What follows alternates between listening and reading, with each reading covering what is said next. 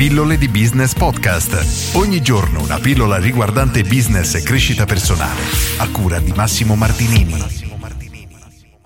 Perché gli italiani pensano in piccolo. Oggi ti leggo una piccola parte di un libro. Nel vecchio continente si dice spesso che le piccole e medie imprese, PMI, sono fondamentali per tutto il sistema ed è vero.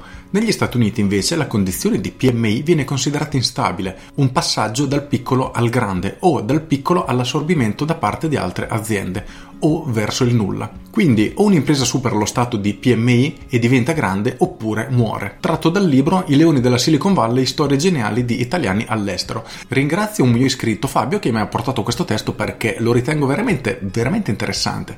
Ed è un modo di pensare, un modo di vivere l'attività, l'azienda e ciò che possiamo realizzare molto diverso rispetto a quello degli americani. Io sono sicuro che ti è successo di sentire il termine ah questa è un'americanata, nel senso che è un qualcosa di veramente esagerato, di grande, di qualcosa di troppo. E questo è un po', diciamo nella nostra cultura, ma evidentemente di tutti i paesi europei, ed è un po' proprio il riflesso di come noi vediamo il business, nel senso che un italiano, una persona, un piccolo imprenditore solitamente si limita se così possiamo utilizzare il termine, diciamo, a raggiungere il successo, ad avere una piccola attività che lavora, che gli porta a casa uno stipendio, magari un'azienda che può anche crescere, non siamo megalomani come gli americani. Non a caso le quattro catene di pizza più grandi al mondo sono tutte americane.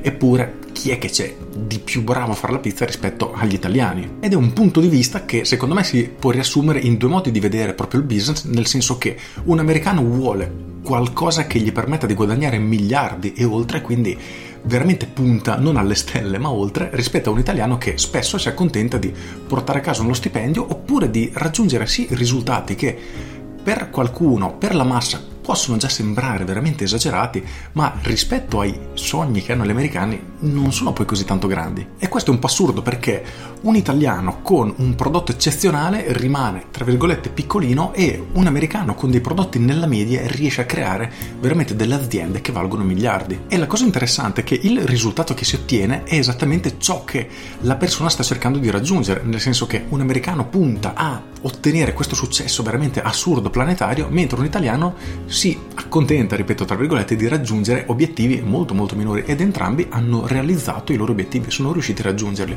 Ora so che questa è un pochino una semplificazione e non voglio assolutamente fare di tutto all'erba un fascio, ma sicuramente abbiamo un modo di pensare totalmente diverso e questo fa riflettere. Per cui tu cosa stai cercando di fare? Un'azienda che, un'attività, un business che possa veramente diventare la numero uno al mondo?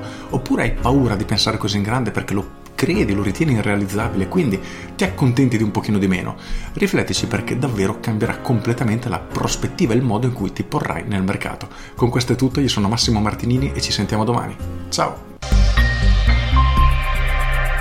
Aggiungo quante persone conosci che hanno in mente di creare un'attività che possa veramente valere miliardi, che possa diventare la numero uno al mondo?